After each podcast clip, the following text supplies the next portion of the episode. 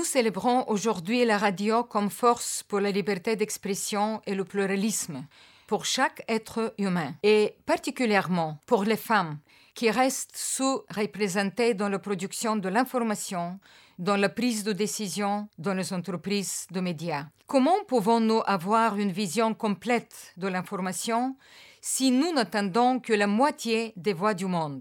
C'est la raison pour laquelle L'UNESCO travaille à faire de la radio un média indépendant et pluraliste pour les hommes et les femmes et à créer un environnement plus sûr pour tous les journalistes, sans distinction de sexe. La radio peut porter tous les messages, partout, à tout moment. Nous devons mettre ce pouvoir au bénéfice de tous. Dans cet esprit, l'UNESCO lance un appel à tous les diffuseurs, petites stations ou médias internationaux, pour promouvoir l'égalité des sexes et l'épanouissement des hommes et des femmes dans et à travers la radio. C'est le message de l'UNESCO en cette journée mondiale de la radio.